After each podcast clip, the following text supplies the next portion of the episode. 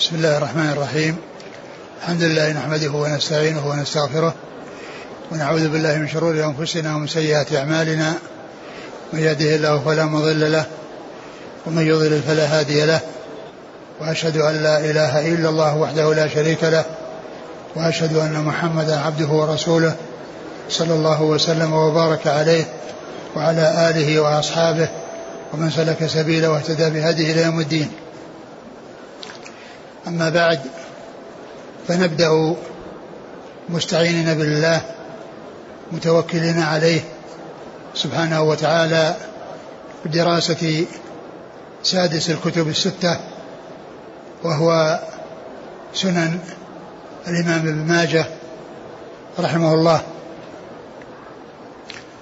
والإمام ابن ماجه هو محمد بن يزيد هو محمد ابن يزيد ابن ماجه أبو عبد الله كنيته أبو عبد الله واسمه محمد فهو يوافق البخاري في اسمه وكنيته. وماجه هذا اسم فارسي لقب ليزيد الذي هو والد محمد لقب له. ولهذا يقال للإمام ابن ماجه يقال له ابن ماجه لأن أبوه يزيد ويلقب ماجه فيقال له ابن ماجه أو يقال محمد بن يزيد بن ماجه. وابن ماجه هي ترجع إلى ماجه ترجع إلى يزيد وابن ترجع إلى محمد الذي هو الابن. ولهذا يقال محمد بن يزيد بن ماجه ابن ماجه ترجع إلى محمد أو يقال ابن ماجه دون أن يذكر اسمه فيكون المقصود به آه، صاحب السنن. وإلا فإن اللقب لوالده يزيد اللقب لوالده يزيد. والمعروف في رسم ابن أنها إذا جاءت بين علمين متناسلين أنها تحذف الألف. يعني بدون ألف باء ونون. مثل محمد بن يزيد. محمد بن يزيد هذه الابن ليس قبلها ألف. إذا كانت بين علمين متناسلين بأن يكون الأول نسل للثاني. فينسب إليه فيقال محمد بن يزيد فتكون ابن بدون همزة بدون ألف. وأما إذا قيل محمد بن يزيد بن ماجه محمد بن يزيد بن ماجه فإنها تثبت الألف. تثبت الألف لأن لأن ماجه لقب ليزيد وابن ترجع إلى محمد ترجع إلى محمد الذي هو الابن ف لكونه آه، لقب ليزيد و ليس لقب لمحمد وإنما محمد ينسب إلى أبيه بلقبه. ينسب إلى إلى أبيه بلقبه. فإنه إذا قيل محمد بن يزيد بن ماجه فإن ابن بين يزيد ومحمد بدون ألف وبين يزيد وماجه فإنها تثبت الألف لأنها ترجع إلى إلى محمد. فيقال محمد بن يزيد ابن ماجه.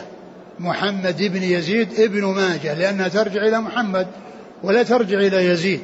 ولو كان لو كان آه، وبالنسبة لوالد يزيد فإنها آه، تأتي ابن بدون بدون آه، ألف وتكون مضافة.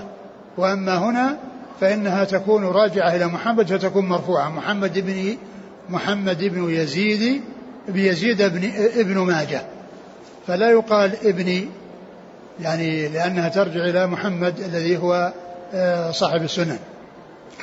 وابن ماجه رحمه الله ولد سنة 209 سنة تسع ومائتين وتوفي سنة 273 فعمره أربع وستون سنة. عمره أربع وستون سنة. وكتابه السنن هو سادس الكتب على قول بعض أهل العلم. وبعض أهل العلم يقول السادس هو الموطأ وبعضهم يقول السادس الدارمي. ففيه ثلاثة أقوال في السادس. ولكن الذي اشتهر ومشى عليه المزي في تهذيب الكمال وفي آه، آه، الأطراف آه، ابن ماجه هو السادس. ولهذا في تحفة الأشراف يذكر أطراف الكتب الستة وسادسها ابن ماجه وفي تهذيب الكمال الذي أصله الكمال للمقدسي أيضا كذلك الرجال إنما هم رجال ابن ماجه الذي هو سادس الكتب الستة. فرجاله آه، مع رجال أصحاب الكتب في تهذيب الكمال وما تفرع منه وكذلك آه، أطرافه مع أطراف الكتب الخمسة في في تحفة الأشراف في تحفة الأشراف. ف وإنما جعلوا أو أن اختار من اختار منهم أن يكون السادس ابن ماجه لكثرة زوائده لكثرة الأحاديث الزائدة على الكتب الخمسة.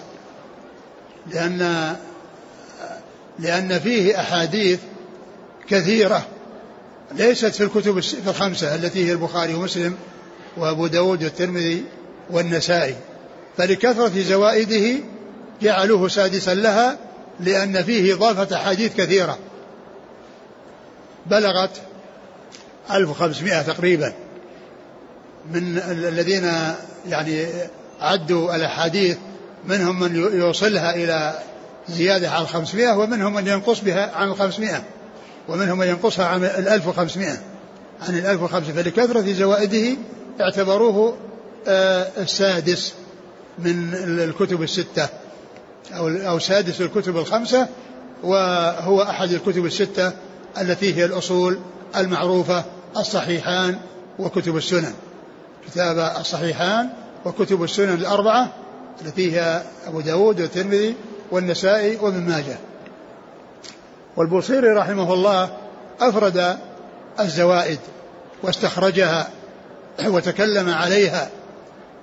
ف وهي التي قلت أنها من ناحية العدد آه، اختلفت النسخ أو الذين آه، أفردوها وطبعوها آه، وعدوا أحاديثها. من عد أحاديثها تتفاوت يتفاوت العدد. يتفاوت العدد.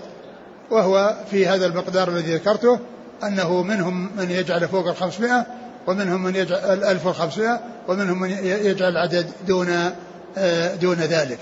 وكثير من هذه الأحاديث صحيحة أو حسنة. كثير من هذه الأحاديث صحيحة حسنة وفيها أحاديث يعني كثيرة ضعيفة. ولكن آه الذي صح منها وثبت وهو زائد على الكتب الخمسة هو كثير. ولهذا اختياره ليكون سادسها اختيار في محله من جهة أن فيه إضافات أو إضافة أحاديث كثيرة لا توجد في الكتب الخمسة.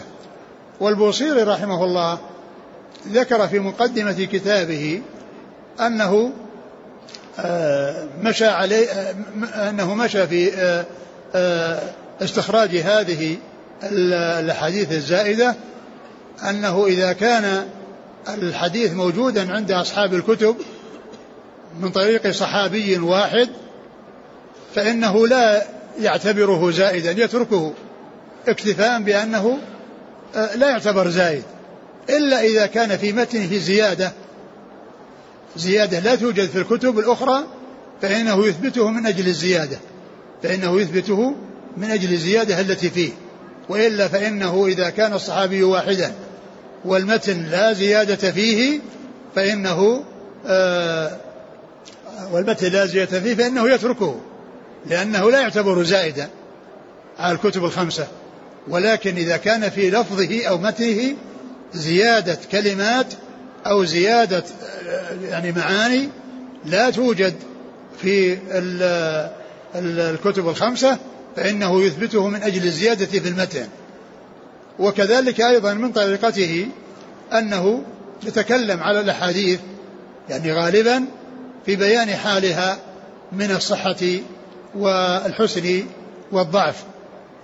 وإذا كان الصحابي الحديث عن طريق صحابي واحد عن طريق عدد من الصحابة ولكنه يوجد عند ابن ماجه عن طريق صحابي واحد وليس عند أصحاب الكتب الستة إخراجه من ذلك عن طريق ذلك الصحابي فإنه يعتبره من الزوائد. ثم يشير إلى الذين خرجوه من الأئمة الباقين آه، بأسماء الصحابة الذين خرجوه عنهم فيها الذي خرجوا خرجوها آه، في كتبهم عنهم. ف يعني إذا كان عن, عن أبي هريرة مثلا ثم لا يوجد هذا الحديث في الكتب الأخرى عن أبي هريرة ولكن يوجد عن معاوية أو يوجد عن أبي موسى أو يوجد عن عن, ابن مسعود أو ما إلى ذلك فإنه يقول رواه فلان وفلان عن فلان ورواه فلان وفلان عن فلان لأنه اعتبر أن آه، آه، أن, أن, أن, أن كونه من طريق صحابي واحد ولا يوجد في الكتب الخمسة الأخرى يعتبر زائدا فأثبته لهذا. ثم يشير بعد ذلك إلى الذين خرجوه من عن طريق صحابة آخرين. عن طريق صحابة آخرين. وأحيانا آه، لا يذكر آه، لا يتكلم على الأحاديث وإنما يثبتها أنها زائدة ولا يتكلم. وقد أشار في المقدمة إلى أن ما يسكت عنه فيه مقال. إلى أن ما يسكت عنه من هذه الأحاديث يعني فيه مقال. يعني آه آه أنه يعني ليس يعني مطمئنا إلى تصحيحه أو تضعيفه وإنما فيه مقال فيسكت عنه ويورد الحديث على اعتبار أنه زائد ولا يذكر بعده شيئا آه، آه، لإثبات أنه زائد ولكنه على حسب اصطلاحه وفي جمعه لتلك الأحاديث وكلامه أو عدم كلامه على اعتبار آه، أن أن فيه شيء من المقال يعني فيه شيء من القدح. يعني في ذلك الحديث. و وإن شاء الله نبدأ بالكتاب وبدراسته.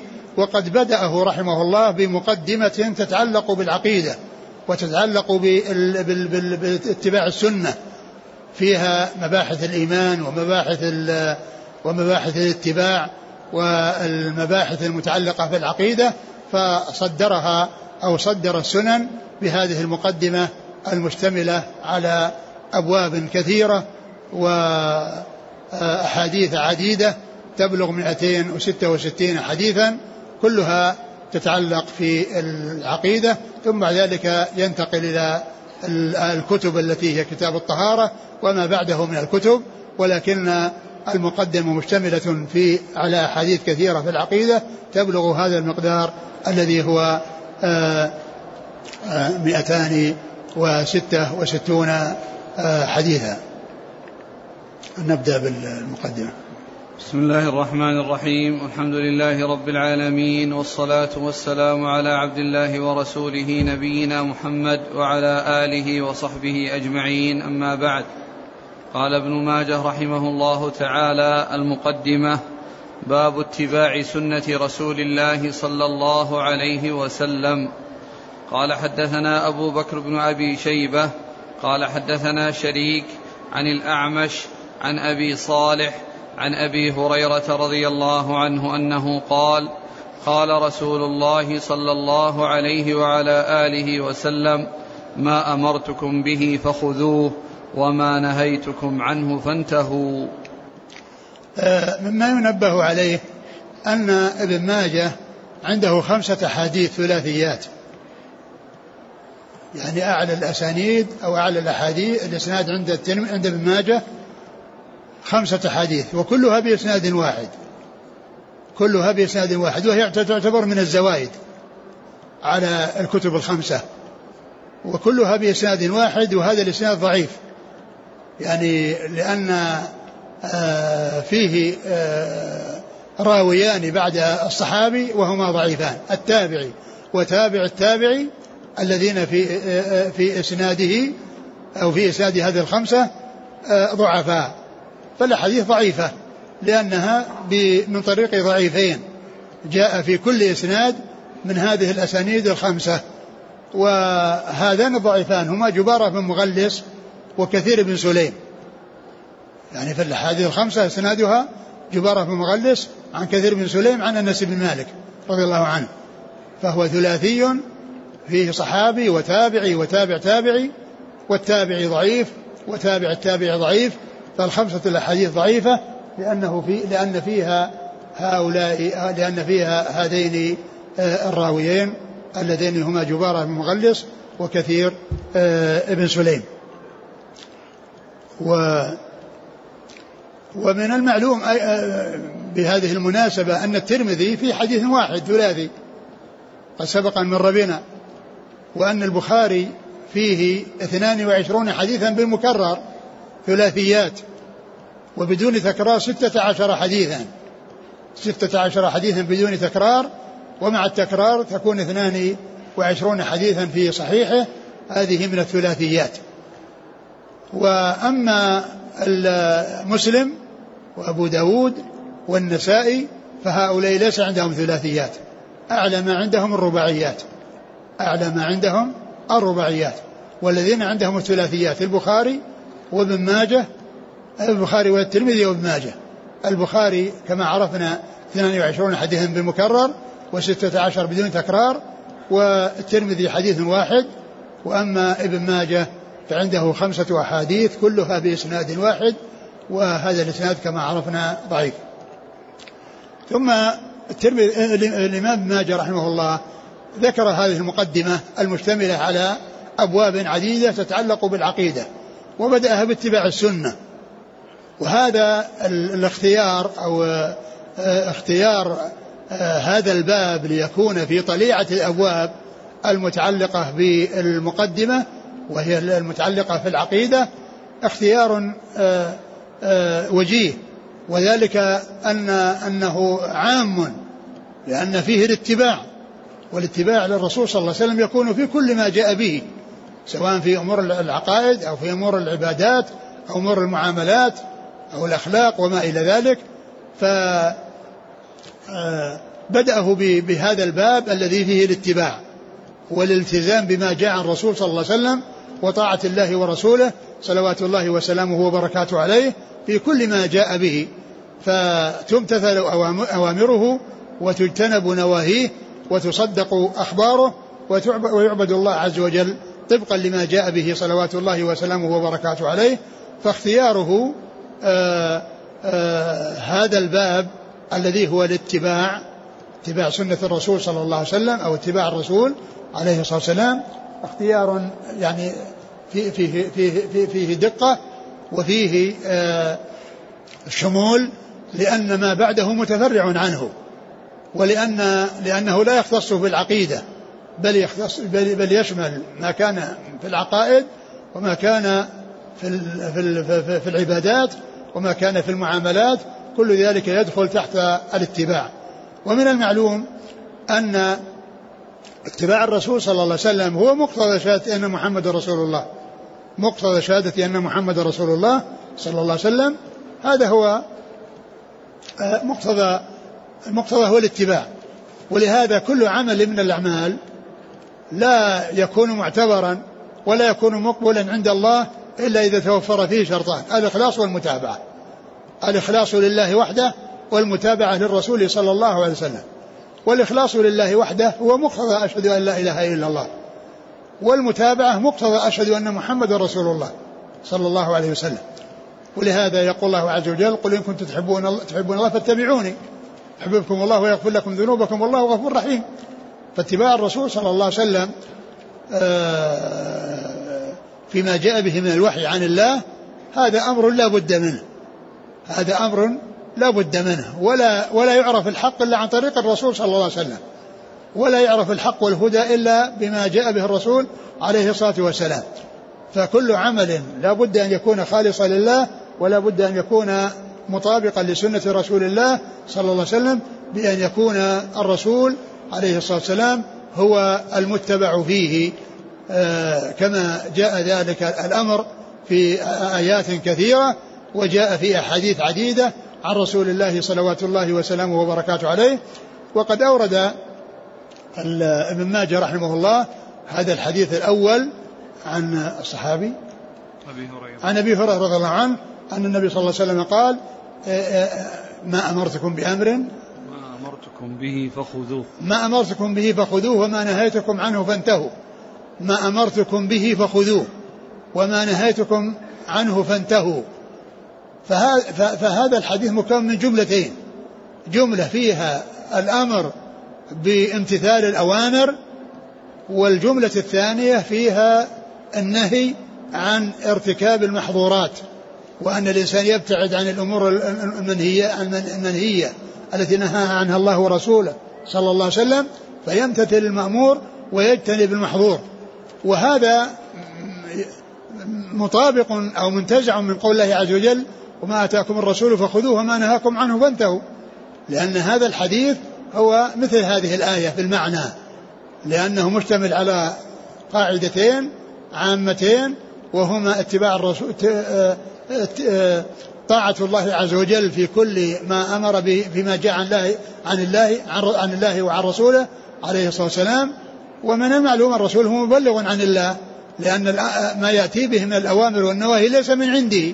وإنما هو من عند الله كما قال الله عز وجل وما ينطق عن الهوى إن هو إلا وحي يوحى فالقرآن وحي من الله والسنة وحي من الله والرسول صلى الله عليه وسلم مبلغ للكتاب وللسنة مبلغ للكتاب وللسنة وهو عليه البلاغ ولا يأتي بشيء من عنده وإنما يأتي بالوحي من الله سبحانه وتعالى.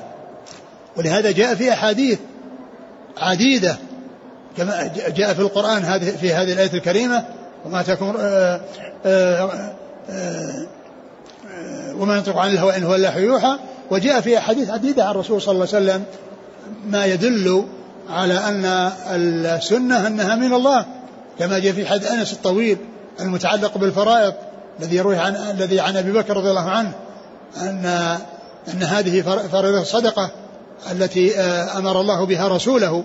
صلى الله عليه وسلم وكلها تتعلق ببيان مقادير الصدقة وفيها أن الله أمر رسوله صلى الله عليه وسلم بها وأن الرسول صلى الله عليه وسلم مبلغ عن الله عز وجل. وكذلك الحديث الذي فيه أن الرسول عليه الصلاة والسلام لما قال إنه يغفر للشهيد كل شيء ثم إنه قال بعد ذلك إلا الدين إلا الدين. قال بعد ذلك سارني به جبريل آنفا سارني به جبريل آنفا. يعني هذا الاستثناء يعني جاء به جبريل لأنه الذي جاء بالأصل وجاء بالاستثناء. فقوله صلى الله عليه وسلم سارني به جبريل يعني اللي هو هذا الاستثناء هذا يوضح أن السنة أنها هي أنها من الله. ولهذا فالقرآن وحي من الله والسنة وحي من الله إلا أن القرآن وحي متعبد بتلاوته والعمل به وأما السنة فمتعبد بالعمل بها. وطاعة الله عز وجل فيها لازمة كطاعته فيما جاء في الكتاب العزيز. ولا يفرق بين الكتاب والسنة بأن يمتثل ما جاء في الكتاب ويترك ما جاء في السنة لأن هذا من الزيغ والزندقة. ولهذا فإن من يقول إنه يعمل بالقرآن ولا يعمل بالسنة هو مكذب للكتاب وللسنة. أو مكذب بالكتاب والسنة لأن القرآن يقول ما أتاكم الرسول فخذوه وما نهاكم عنه فانتهوا. فإذا, لك فإذا كان لا يؤمن بالسنة فإنه مكذب للقرآن. في هذه الآية وما أتاكم الرسول فخذوه وما نهاكم عنه فانتهوا. ومن المعلوم أن سنة الرسول صلى الله عليه وسلم هي المبين في القرآن والموضحة له وكثيرا من الآيات تكون فيها إجمال. ويأتي بيانها في سنة الرسول صلى الله عليه وسلم. يأتي بيانها وشرحها وإيضاحها في سنة الرسول صلوات الله وسلامه وبركاته عليه. ولهذا ما عرفت مقادير الصل... مقادير الصلوات يعني الركعات في كل صلاة وأوقاتها إلا بالسنة. فالذي يقول أنه يعمل بالكتاب ولا يعمل بالسنة كيف يصلي؟ من أين له أن المغرب ثلاث وأن العشاء أربع وأن الفجر ثنتين؟ فإذا هو كافر بالكتاب والسنة.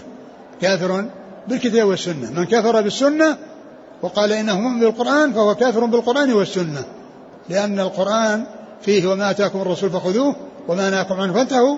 وأركان الإسلام آه، يعني آه، جاء توضيحها وبيانها في سنة الرسول صلى الله عليه وسلم. مقادير الزكاة ما عرفت الا عن طريق السنة. المقادير والتفاصيل. والنصاب كذا والذي يخرج كذا هذا لا يعرف الا عن طريق السنة. والصلوات معرفة مقاديرها وأوقاتها إنما عرف بالسنة. عرف بسنة الرسول صلوات الله وسلامه وبركاته عليه. فإذا الاتباع هو أحد الركنين الأساسيين أو الشرطين الأساسيين في قبول العمل. لا يقبل العمل إلا إذا كان خالصا لله ومطابقا لسنة رسول الله صلوات الله وسلامه وبركاته عليه.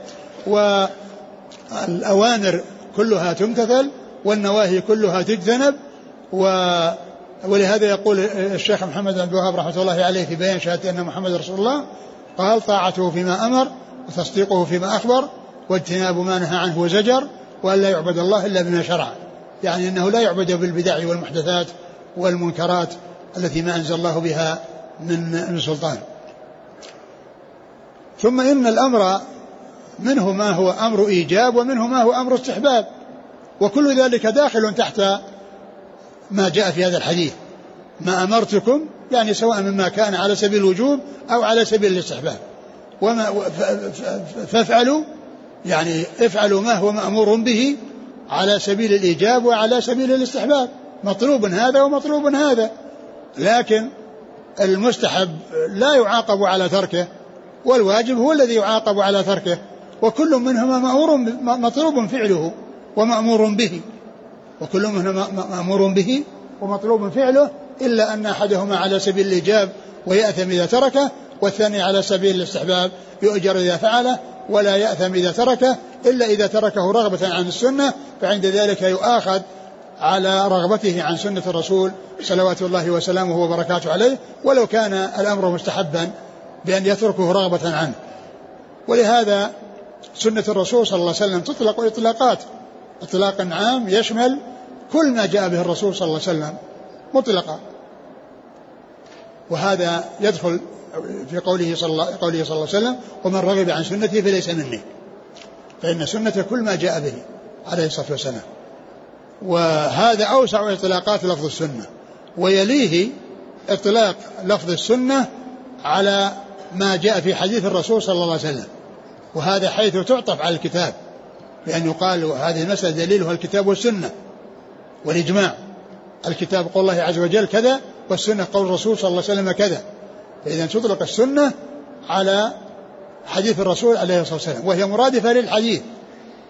هي بهذا المعنى مرادفة للحديث. فسنة الرسول صلى الله عليه وسلم بمعنى حديثة ما آه، آه، روي عنه آه، ما جاء عنه من من قول أو فعل أو تقرير أو وصف خلقي أو خلقي هذه سنة الرسول عليه الصلاة والسلام التي هي مرادفة للحديث وتأتي السنة في مقابل البدعة بأن يقال هذا العمل على سنة وهذا العمل على بدعة.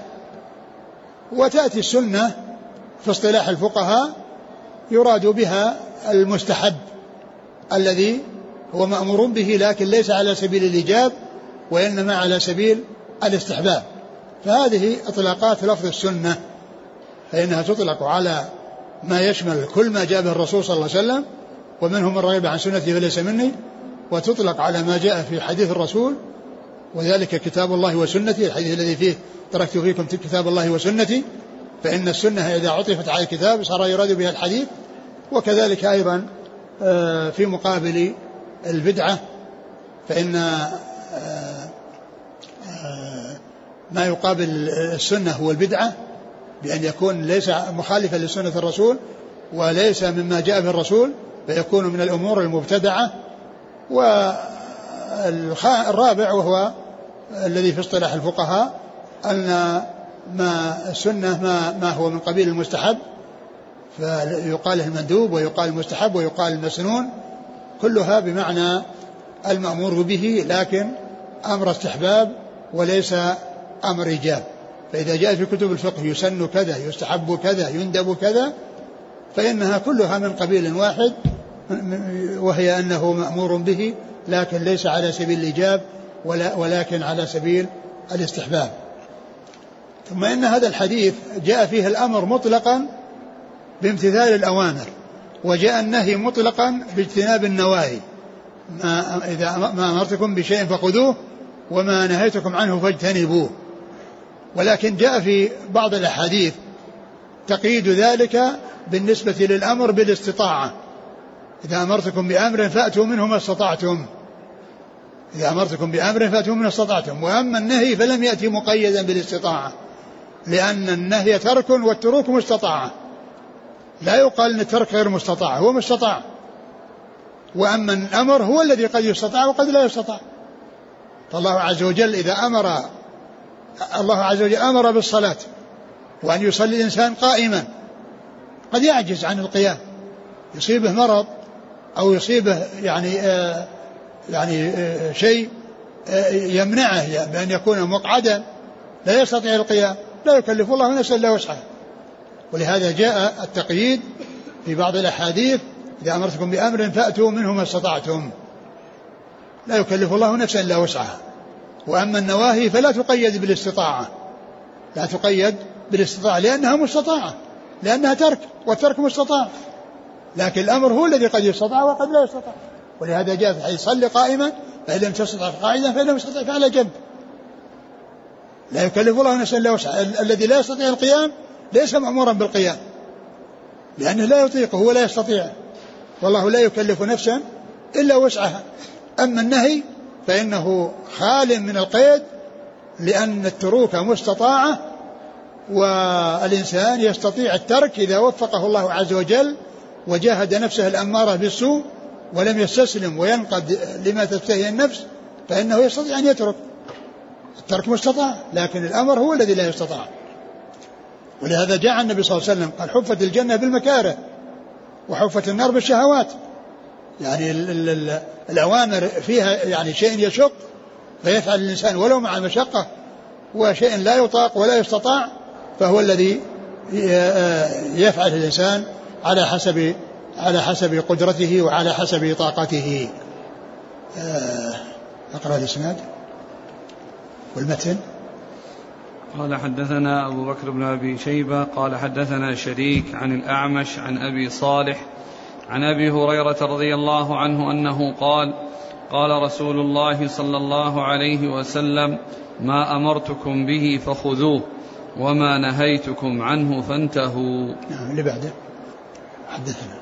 قال حدثنا محمد بن الصباح قال أخبرنا جرير عن الأعمش عن أبي صالح عن أبي هريرة رضي الله عنه أنه قال قال رسول الله صلى الله عليه وعلى آله وسلم ذروني ما تركتكم فإنما هلك من كان قبلكم بسؤالهم واختلافهم على أنبيائهم فإذا أمرتكم بشيء فخذوا منه ما استطعتم وإذا نهيتكم عن شيء فانتهوا. هذا الحديث الثاني عن أبي هريرة فيه تقييد للاستطاع للأوامر بأنها تفعل على حسب الاستطاعة. والله تعالى يقول فاتقوا الله ما استطعتم. والإنسان يستطيع الترك وقد يستطيع الفعل وقد لا يستطيع. الإنسان يستطيع الترك. وأما الفعل فقد يستطيعه وقد لا يستطيعه. وهو مأمور بالترك والاجتناب للمحرمات مطلقا. وأما بالنسبة للأوامر فإنه مأمور بفعل ما يستطيع. لا يكلف الله نفسا إلا وسعها. فإذا حديث أبي هريرة الثاني مقيد للحديث المطلق الأول بأن الأمر آه، بامتثال المأمورات إنما هو على حسب الطاقة وعلى حسب القدرة. لا يكلف الله نفسا إلا وسعها. فقيد الأمر بالاستطاعة لأنه قد يستطاع وقد لا يستطاع ولم يقيد النهي بالاستطاعة لأن الترك مستطاع. ولهذا إذا قيل مثلا احمل هذه الصخرة. قد يستطيع وقد لا يستطيع. لكن إذا قيل لا تدخل مع هذا الباب يستطيع أنه ما يدخل مع الباب. يستطيع أنه ما يدخل. لأنه مستطاع. فهذا ترك. وأما الفعل فهو الذي قد يستطيع وقد لا يستطيع. احمل هذه الصخرة قد يستطيع وقد لا يستطيع. لا تدخل مع هذا الباب يستطيع أن يدخل مع الباب ما يقول أنا ما أقدر ما أدخل. بل هذا مستطاع ومقدور عليه. فلهذا جاء في حديث أبي هريرة الثاني ما التقييد ما أطلق في الحديث الأول من أن الأمر أو المأمورات إنما تطلب على حسب استطاعة الإنسان وعلى قدرته لا يكلف الله نفسا نفسا لا وسعها. كما جاء حديث حديث عمران بن حسين صل قائما فإن لم تستطع فقاعدا فإن لم تستطع فعلى جنب وقوله صلى الله عليه وسلم ذروني ما تركتكم. المقصود من ذلك أن الرسول عليه الصلاة والسلام إذا أمر الناس بأمر أو نهاهم عن نهي فإنهم يستسلمون وينقادون ويمتثلون و ولا يسألون الأسئلة التي يترتب عليها مضرة لهم. بأن يكون يسألون في زمن التشريع فيأتي شيء آه، يفرض عليهم وعليهم فيه مشقة. ولهذا الرسول صلى الله عليه وسلم أو يوضح هذا الحديث أو يبين هذا الحديث ما جاء في بعض الحديث أن النبي صلى الله عليه وسلم ما قال الله كتب عليكم الحج فحجوا. قال رجل يا رسول الله أفي كل عام؟ فغضب الرسول صلى الله عليه وسلم. أفي كل عام؟ الناس كلهم يحجون كل سنة. هذا من يستطيع هذا؟ فغضب لهذا السؤال. وهذا من الأسئلة التي لا يصلح أن يسأل عنها. قال ذروني ما تركتكم. ذروني ما تركتكم فإنما أهلك من كان قبلكم كثرة مسائلهم واختلافهم على أنبيائهم. مثل ما حصل لبني إسرائيل في البقرة التي أمروا بذبحها. فإنهم شددوا فشدد عليهم وتكلفوا بالأسئلة والتعمق حتى انتهوا.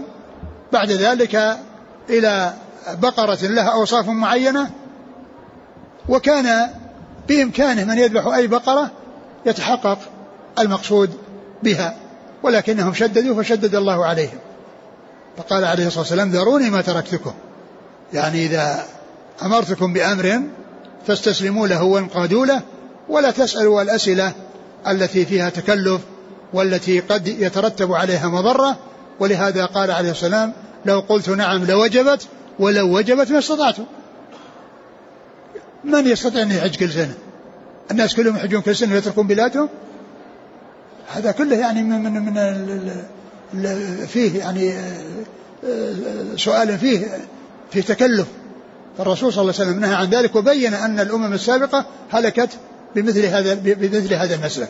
ذروني ما تركتكم فإنما أهلك من كان قبلكم كثرة مسائلهم واختلافهم على أنبيائهم. قال فإذا أمرتكم بأمر فأتوا منه ما استطعتم. فأتوا منه ما استطعتم. وإذا نهيتكم عن شيء فاجتنبوه. ومعنى ذلك أن الإنسان لما أمر الرسول بالحج وقال كتب عليكم الحج فحجوا الإنسان يأتي ويتحقق بمرة واحدة وما زاد على ذلك فهو تطوع. وما زاد على ذلك فهو تطوع. نعم الإسناد الإسنادين. قال حدثنا أبو بكر بن أبي شيبة. أبو بكر بن أبي شيبة هو عبد الله بن محمد آه، ابن إبراهيم وهو ثقة أخرجه أصحاب الكتب الستة إلا الترمذي وهو ممن أكثر عنه الإمام مسلم في صحيحه فلم يروي عن شيخ من شيوخه مثل ما روى عن شيخه أبي بكر بن أبي شيبة. لأنها بلغت الأحاديث التي رواها عنه 1500 أكثر من 1500 حديث. رواها عن أبي بكر بن أبي شيبة وهو مكثر عنه وهو أكثر شيوخه رواية عنه. لم يروي عن أحد من شيوخه مثل ما روى عن شيخه أبي بكر بن أبي شيبة. ولهذا الإنسان إذا قرأ في صحيح مسلم يجد أبو بكر بن أبي شيبة بكثرة حدثنا أبو بكر بن أبي شيبة بكثرة لأنها أكثر من 1500 حديث. كلها يروي عن شيخ أبي بكر بن أبي شيبة. وقد أخرج له أصحاب الكتب الستة إلا الترمذي فإنه لم يخرج له شيئا. و وهذا آه الشيخ الذي هو بكر بن شيبة هو أول شيخ روى عنه الترمذي في سنن ابن ماجه في سننه. هو أول شيخ روى عنه ابن ماجه في سننه آه أبو بكر بن أبي شيبة.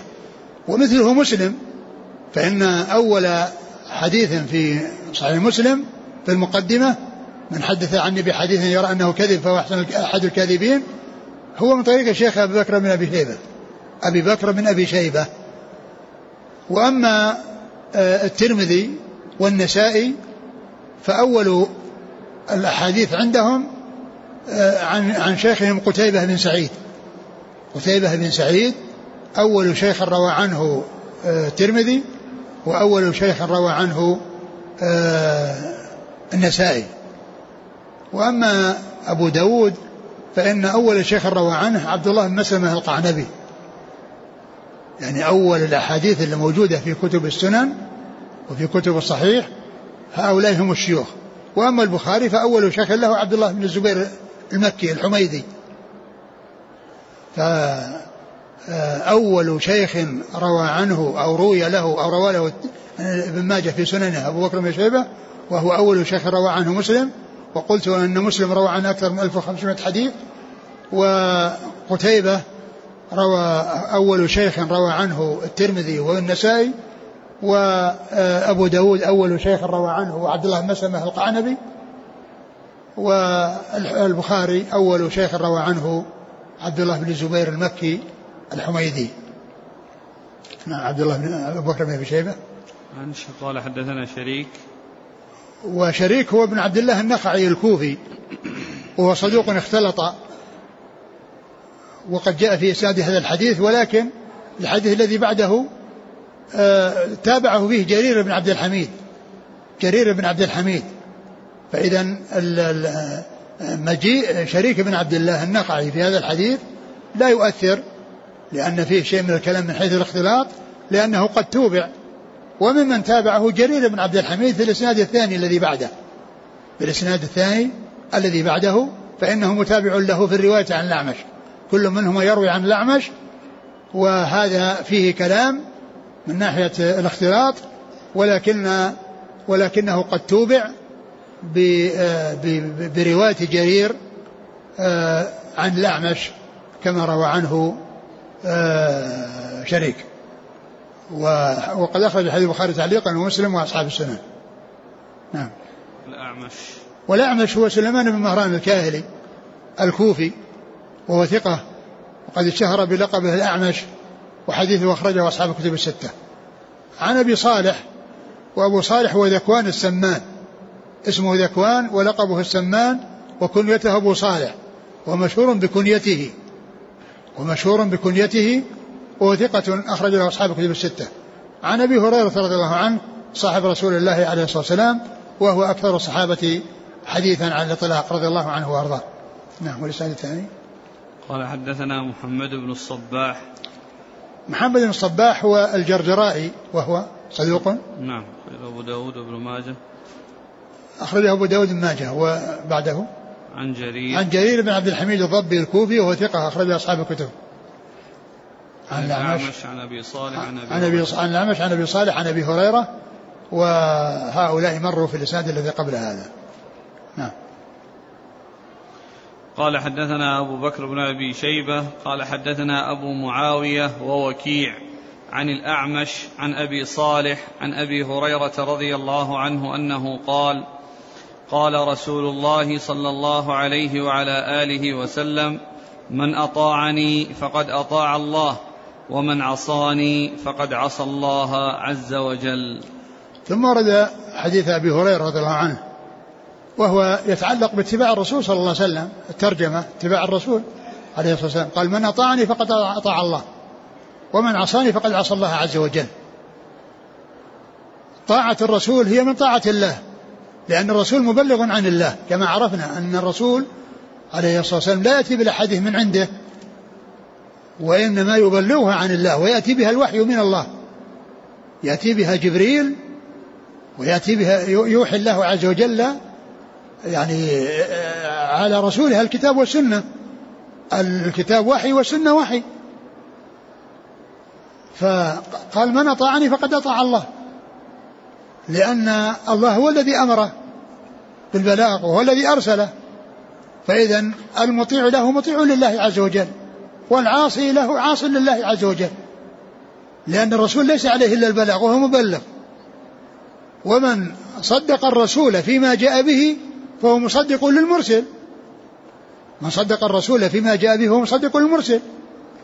ومن أطاع الرسول فيما يأمر به فهو مطيع للمرسل. ومن اجتنب ما نهى عنه الرسول عليه الصلاة والسلام فهو متبع ممتثل لما جاء عن المرسل. وإذا حصلت منه المخالفة بأن لم يمتثل المأمور بأن عصى الرسول عليه الصلاة والسلام بما جاء به من السنة فإنه عاص لله عز وجل. لأن الآمر هو الله عز وجل والناهي هو الله عز وجل. فمن امتثل المأمور الذي جاء عن الله وبلغه رسول الله عليه الصلاة والسلام فإنه مطيع لله ولرسوله. وطاعة الرسول هي من طاعة الله. ومن عصى الرسول فيما جاء بلغه عن الله فإنه عاص لله عز وجل. لأن الله عز وجل هو الذي أمر رسوله فمن آه لم يمتثل المأمور بأن عصى الله فيما جاء به الرسول فإن المعصية التي عصاها للرسول في عدم امتثاله ما جاء به من السنة آه هي في الحقيقة معصية لله سبحانه وتعالى. ولهذا يأتي في القرآن الكثير القرآن كثيرا الأمر بطاعة الله وطاعة رسوله.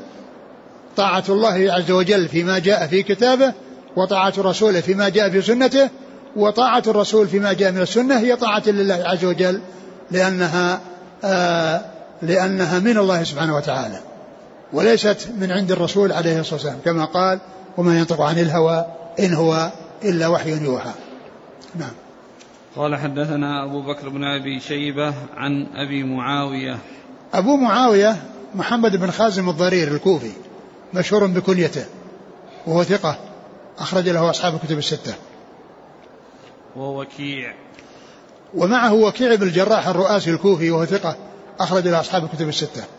عن الأعمش عن أبي صالح عن أبي هريرة. عن الأعمش عن أبي صالح عن أبي هريرة وهذا وهؤلاء هم الثلاثة الذين في أعلى الأسانيد الثلاثة التي هي الأول الحديث الأول والثاني والثالث كلها أعلاها الأعمش عن أبي صالح عن أبي هريرة. نعم. قال حدثنا محمد بن عبد الله بن نمير قال حدثنا زكريا بن عدي عن ابن المبارك عن محمد بن سوقة عن أبي جعفر قال كان ابن عمر رضي الله عنهما إذا سمع من رسول الله صلى الله عليه وسلم حديثا لم يعده ولم يقصر دونه. ثم أورد ابن ماجه رحمه الله هذا الأثر عن ابن عمر رضي الله تعالى عنهما أنه إذا سمع من رسول الله عليه الصلاة والسلام حديثا لم يعده أي لم يتجاوزه يعني بأن يزيد عليه ولم يقصر دونه بمعنى أنه يتركه أو يعني يحصل فيه آه، اخلال يعني فليس عنده لا غلو ولا تقصير لا إفراط ولا تفريط وإنما اعتدال. يأتي بالشيء الذي سمع عن رسول الله صلى الله عليه وسلم فلا يزيد عليه ولا ينقص عنه. لا يزيد عليه وهذا هو معنى قوله لم يعده يعني لم يتجاوزه بأن يضيف إليه شيء ليس من عند الرسول صلى الله عليه وسلم. ولم يقصر دونه بمعنى أنه يخل في الامتثال ولا يأتي بالمأمور الذي أمر به وإنما يأتي به آه، كما جاء وكما ورد دون أن يحصل منه إفراط أو تفريط وإنما اعتدال وتوسط.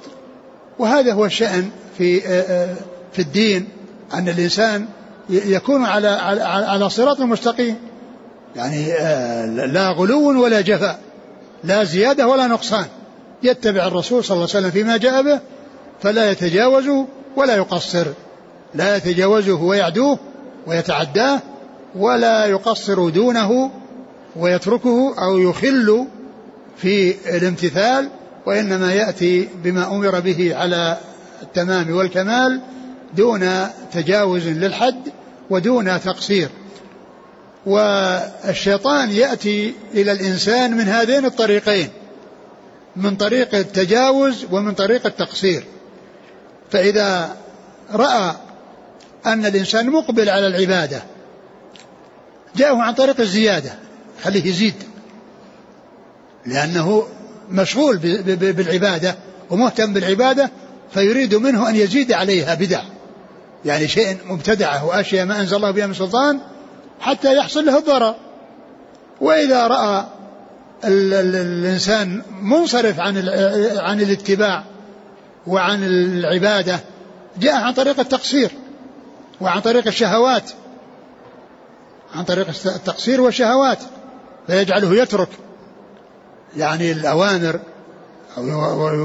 ولا يمتثلها أو يقصر في امتثالها ويحصل منه إخلال فيها فيكون الشيطان يأتي للإنسان إن رأى منه إقبالا على العبادة جاءه عن طريق الزيادة وإن جاء عنه وإن رأى منه آه، تقصيرا فيها جاءه عن طريق آه، التخذيل وعن طريق كونه آه، يتهاون بها أو يتركها وما إلى ذلك من مما يريده الشيطان من الإنسان.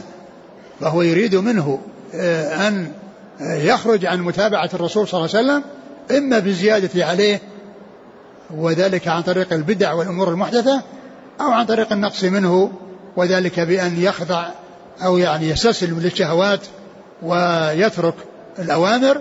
ولهذا جاء عن الرسول صلى الله عليه وسلم كما ذكرت آنفا الحديث حفت الجنة في المكا حفت الجنة حفت الجنة بالمكاره وحفت النار بالشهوات يعني الطريق إلى الجنة فيه صعوبة وفيه مشقة ويحتاج إلى صبر والطريق إلى النار فيه مغريات وفيه شهوات ومن آه، آه، صبر على المشقة آه، على المأمور فإنه ينتهي إلى نهاية الطيبة. ومن لم يصبر عن المحظور وعن المنهي عنه فإنه يقع في الأمر المحرم. ولهذا الصبر ينقسم إلى أقسام صبر على طاعة الله وصبر عن معاصي الله. صبر على طاعة الله ولو شقت على النفوس لأن العاقبة حميدة. وصبر عن معاصي الله ولو مالت إليها النفوس لأن عاقبة المعاصي وخيمة. عاقبة المعاصي وخيمة. فإذا هذا آه، شأن ابن عمر رضي الله تعالى عنه وأرضاه أنه كان إذا سمع عن رسول الله صلى الله عليه وسلم حديثا لم يعده أي لم يتجاوزه ولم يحصل منه زيادة ولم يحصل كذلك منه نقص يعني ولم يقصر دونه بأن يخل فيه أو يتركه وإنما يأتي به كما جاء عن رسول الله عليه الصلاة والسلام. وهذا الحديث هو أول الأحاديث الزائدة عند البوصيري عند ابن ماجه. هذا هو الحديث هذا الأثر. هو أول آه، ما كان في سنن ابن ماجه من الزيادات على الكتب الخمسة. نعم. قال حدثنا محمد بن عبد الله بن نمير. وهو ثقة أخرج أصحاب الكتب الستة. عن زكريا بن عدي. وهو؟ ثقة أخرج له أصحاب الكتب. نعم. أبا داود ففي المراسيل. عن ابن المبارك. ابن المبارك وعبد الله بن المبارك المروزي أخرج له أصحاب الكتب الستة. ثقة أخرج له أصحاب الكتب الستة. عن محمد بن سوقة. وهو؟ ثقة أخرج له أصحاب الكتب. نعم. عن أبي جعفر. عن أبي جعفر وهو محمد ابن ابن علي بن حسين المشهور بالباقر وهو ثقة أخرج له أصحاب الكتب الستة. عن عبد الله بن عمر. نعم. عن, عن, عن عبد الله بن عمر رضي الله تعالى عنهما الصحابي الجليل أحد العباد الأربعة من الصحابة وأحد السبعة المكثرين من حديث رسول الله صلى الله عليه وسلم.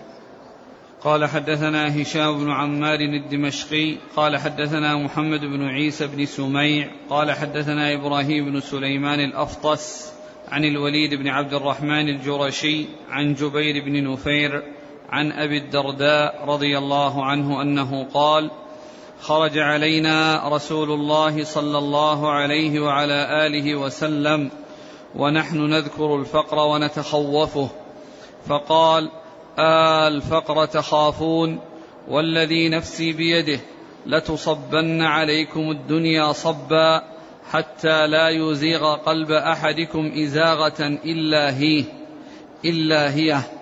وأيم الله لقد تركتكم على مثل البيضاء ليلها ونهارها سواء. قال أبو الدرداء صدق والله رسول الله صلى الله عليه وسلم. تركنا والله على مثل البيضاء ليلها ونهارها سواء. ثم ورد ابن ماجه رحمه الله هذا الحديث عن أبي الدرداء في اتباع الرسول أو اتباع السنة. والمقصود منه الجملة الأخيرة تركتكم على مثل بيضة ليلها ونهارها سواء. تركتكم على مثل بيضة ليلها ونهارها سواء. يعني أن الرسول صلى الله عليه وسلم تركهم على شريعة واضحة جلية مثل الشمس. يعني مثل الشمس واضحة جلية لا خفاء فيها ولا غموض ليلها ونهارها سوا. لأنها يعني آه واضحة آه دائما وأبدا. واضحة دائما وأبدا لا خفيها لا خفاء فيها ولا غموض. ليلها ونهارها سوا لا فرق فيها بين ليل ونهار لأنها في غاية الوضوح. وهذا بخلاف الشمس. الشمس هي يعني يستفاد منها في النهار. وأما في الليل فإنه يأتي الظلام فلا يستفاد منها. ولكن هذه الشريعة يستفاد منها ليلا ونهارا وفي جميع الأوقات وفي جميع الأزمان وفي جميع الأمكنة. فهي واضحة جلية لا خفاء فيها ولا غموض. من سار عليها فإنه يهتدي ويكون على على صراط مستقيم. وأبو الدرداء يقول خرج عليهم الرسول صلى الله عليه وسلم وهم يتحدثون في الفقر ويتخوفون يعني يخشون من الفقر ويهمهم أمر الرزق ويتخوفون أن يحصل لهم الفقر. فالرسول صلى الله عليه وسلم قال آه الفقر أي تخشون الفقر لتصبن عليكم الدنيا صبا. يعني معناها أنها ستحصل لهم الدنيا وستحصل الفتنة في الدنيا. يعني كما جاء آه، أن الفتنة تكون بالمال وأن فتنة أمة الرسول إنما هي بالمال. فيحبون المال حبا جما و من منهم من يبتلى بتحصيله بأي طريق سواء عن طريق حلال أو طريق حرام. وحتى لو كان مكثرا فإنه لا يكفيه هذا الذي بيده بل يسعى إلى أن يزيده عن طريق الحرام. قال آل فقر تخافون؟ والله لا تصبن عليكم الدنيا صبا. يعني معناه أنكم يعني هذا الذي تخشونه وتخافونه يعني سيحصل لكم المال الكثير وحتى لا يزيغ أحدكم إزاغه إلا هي يعني الدنيا. وذلك لفتنة المال والحرص عليه وكل إنسان يسعى لتحصيله بأي طريق ويستهين في أمره ولا يبالي المال يوصل إليه من حلال أو حرام. فتكون الفتنة في ذلك وتكون إزاقة القلوب بذلك ويكون الانحراف عن الجادة باتباع الشهوات والحرص على تحصيل الأموال بأي وسيلة وبأي طريقة سواء كانت عن طريق عن طريق حلال أو حرام. ومن المعلوم أن الحلال ما حله الله ورسوله والحرام ما حرمه الله ورسوله. لكن من ابتلي بالمال وصار همه الدنيا الحلال ما حل في اليد. الحلال عنده ما حل في يده وصل إلى يده. والحرام ما لم يصل إلى يده. والعياذ بالله. فالرسول عليه الصلاة والسلام يقول لصبن عليكم الدنيا صبا يعني معناه يحصل لهم المال الكثير.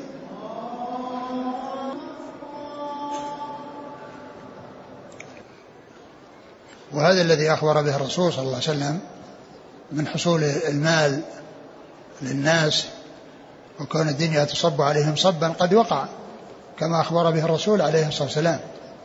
وفتن كثير من الناس بالمال وحصل لهم الزيغ بسببه. وزاقت قلوبهم بسبب المال وانحرفوا عن الجادة بسبب المال وصار المال سببا للطغيان. كما قال الله عز وجل إن الإنسان لا يطغى أن رآه استغنى.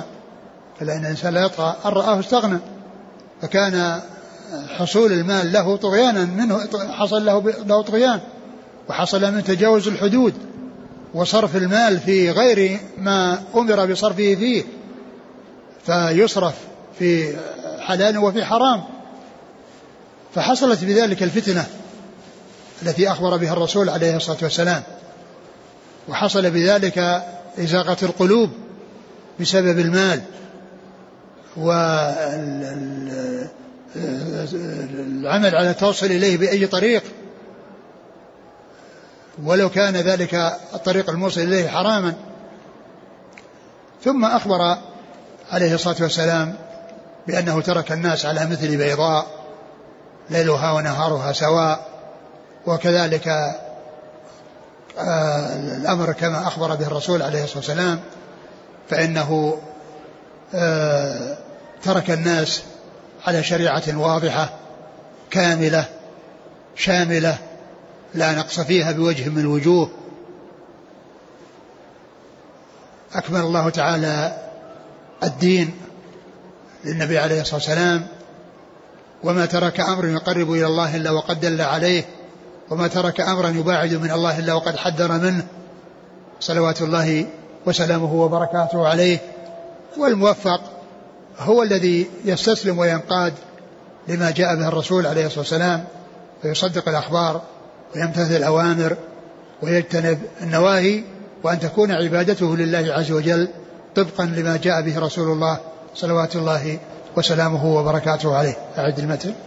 عن أبي الدرداء رضي الله عنه قال خرج علينا رسول الله صلى الله عليه وسلم ونحن نذكر الفقر ونتخوفه فقال آه الفقر تخافون والذي نفسي بيده لتصبن عليكم الدنيا صبا حتى لا يزيغ قلب أحدكم إزاغة إلا هي وايم الله لقد تركتكم على مثل البيضاء ليلها ونهارها سواء. قال أبو الدرداء صدق والله رسول الله صلى الله عليه وسلم تركنا والله على مثل البيضاء ليلها ونهارها سواء. نعم الإسناد. قال حدثنا هشام بن عمار الدمشقي. هشام بن عمار صدوق أخرج له. البخاري وأصحاب السنن. نعم.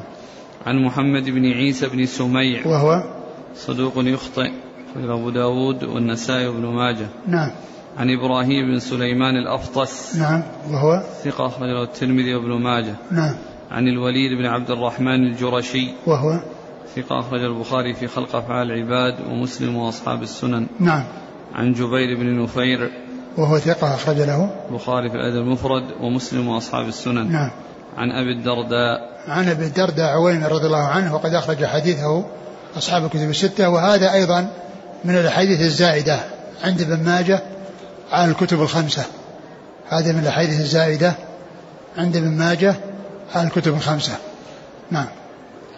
والله تعالى أعلم وصلى الله وسلم وبارك على عبده ورسوله نبينا محمد وعلى آله وأصحابه أجمعين.